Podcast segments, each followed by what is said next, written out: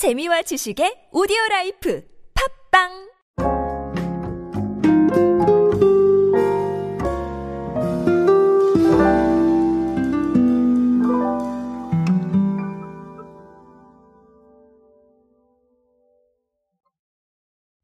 우리가 리빙이라는 단어를 한번 생각을 해보면, 어, 이게 상당히 좀 넓은 개념이 될 거예요. 글쎄요, 뭐, 리빙이라고 한다면 아마 가장 먼저는 가구가 생각이 나실 텐데요. 뭐 가구뿐만 아니라 우리가 삶에 필요한 모든 것들이 사실은 리빙 안에 들어갈 것 같아요. 저는 조금 오버하면 전자제품도 리빙 아닌가라는 생각을 아, 가끔씩 하게 됩니다.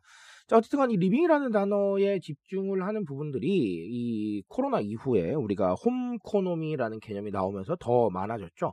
어, 그런 부분을 가지고 꽤나 의미 있는 기록을 세운 브랜드가 있어서 오늘은 그 이야기를 준비를 했습니다. 오늘은 CJ 온스타일의 단독 브랜드인 에센셜 이야기로 함께 하겠습니다.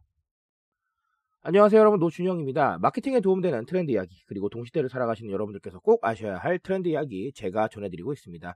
강연 및 마케팅 컨설팅 문의는 언제든 하단에 있는 이메일로 부탁드립니다. 자 결론부터 말씀을 드리면요. CJ 온스타일의 리빙 단독 브랜드인 에센셜이 있어요. 이 에센셜이 2019년에 네, 론칭이 됐는데요.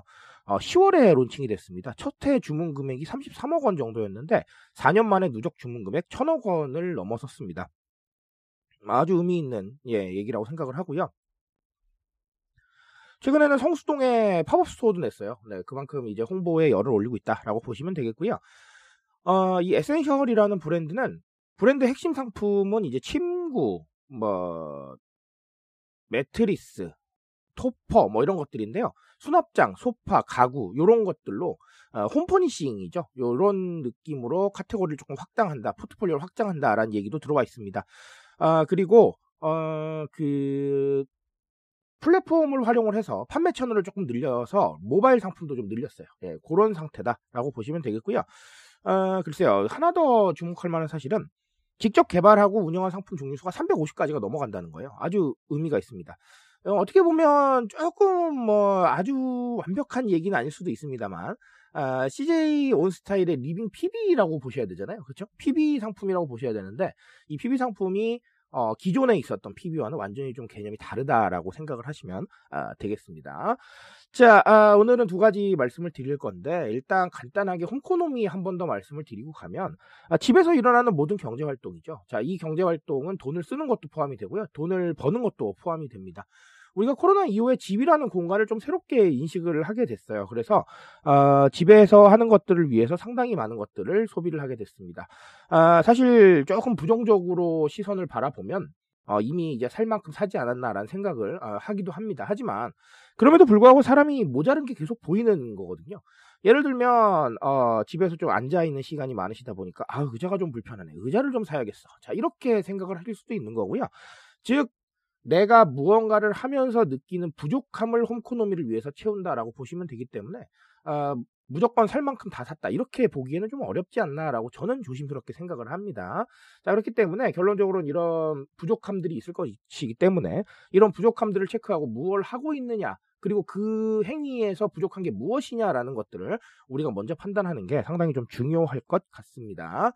자, 그리고 하나 더는 사실 여러 가지를 말씀을 드릴 수 있겠지만 그 중에서 저는 PB라는 단어를 좀 골라봤어요. 사실 PB라는 개념이 많이 바뀌고 있죠.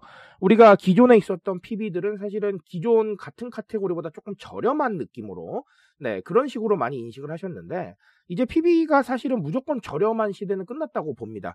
어떻게 보면 네, 뭐 동일 카테고리에서 조금 저렴한 건 맞아요. 자, 그런데 아, 무조건 저렴한 브랜딩을 가져가는 게 아니라 어, 우리의 정체성을 더하는 우리만의 브랜드라는 이런 느낌을 좀 더 많이 더하고 있거든요. 어, 그런 상황에 좀 주목을 하셔야 됩니다. 너무나 당연하겠지만 사실 정체성 없는 브랜드를 그렇게까지 좋아할 사람은 저는 없다고 봐요. 우리가 도대체 무엇을 얘기하고 싶은지 그리고 우리를 위해서 어떤 감성 그리고 어떤 느낌들을 전달할 수 있는지 그게 바로 가치 소비의 핵심 아니겠습니까? 우리가 사회적 가치나 뭐 친환경 이런 데 공감하는 것도 있겠지만 결국은 보이지 않는 그 무엇을 위해서 소비를 하는 것이기 때문에 어, 어떻게 보면 그런 것들을 전달을 하는 게 굉장히 중요해졌습니다. 그러니까 PB는 그런 전달 과정에서 상당히 좀 의미 있게 만들어갈 수 있는 브랜딩이 분명히 존재하는 거거든요. 그러니까 과거처럼 무조건 싸다라는 것보다는 음, 어떻게 보면 좀 어, 약간 좀 우리만의 네, 좀 굉장히 좀 정체성을 형성을 하고 우리만 팔 수 있는 이런 느낌이 된다면 상당히 좀 좋지 않을까라는 생각을 합니다. 그래서 어, PB라는 개념이 그렇게 확장이 되고 있으니까 이 부분도 조금 한번 주목해 보시면 좋을 것 같습니다. 자, 오늘 두 가지 말씀 드렸고요. 언제나 마찬가지입니다. 여러분들 과제를 들고 한 번 더 고민해 보시고요. 어, 좀 더 얘기가 필요할 때는 저한테 강연 요청 주시면 제가 또 달려가서 말씀드릴 수 있도록 하겠습니다. 저는 오늘 여기까지 말씀드리겠습니다. 트렌드에 대한 이야기는 제가 책임지고 있습니다. 그 책임감에서 열심히 뛰고 있으니까요. 공감해 주신다면 언제나 뜨거운 지식으로 보답드리겠습니다. 오늘도 인싸 되세요, 여러분. 감사합니다.